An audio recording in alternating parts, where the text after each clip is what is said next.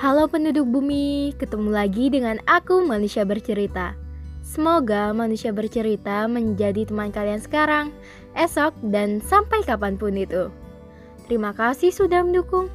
Dan untuk kalian yang ingin berbagi cerita, manusia bercerita siap menjadi wadah. Di podcast kali ini, manusia bercerita mendapatkan kiriman curahan hati atau ini juga bisa disebut puisi sih boleh ya manusia bercerita membacakan? Hmm, oke, okay, selamat mendengarkan. Aku tahu air menetes karena sebab. Apa kamu juga tahu itu? Jika iya, bagus. Kamu memang hebat. Hebat sebagai penyebab air itu jatuh.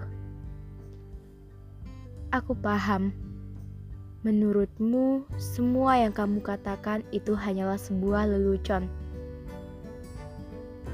Tapi, apakah kamu pernah berpikir bahwa semua leluconmu itu nggak bisa diterima semua orang?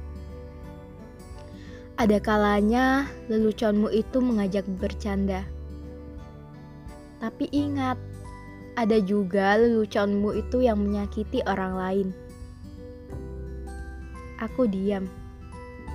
Aku diam karena aku peduli keadaan. Aku diam bukan tak ada nyali dan tak berani. Ada kalanya orang memendam rasa perih, sakit, dan kecewa untuk menjaga suatu keadaan. Mungkin saat ini aku masih bisa menekan egoku untukmu. Mungkin saat ini aku masih bisa memakai topeng tawaku di depan semua orang. Ingatlah, ada saatnya rasa perih, sakit, dan kecewa seseorang itu tidak bisa dibendung lagi.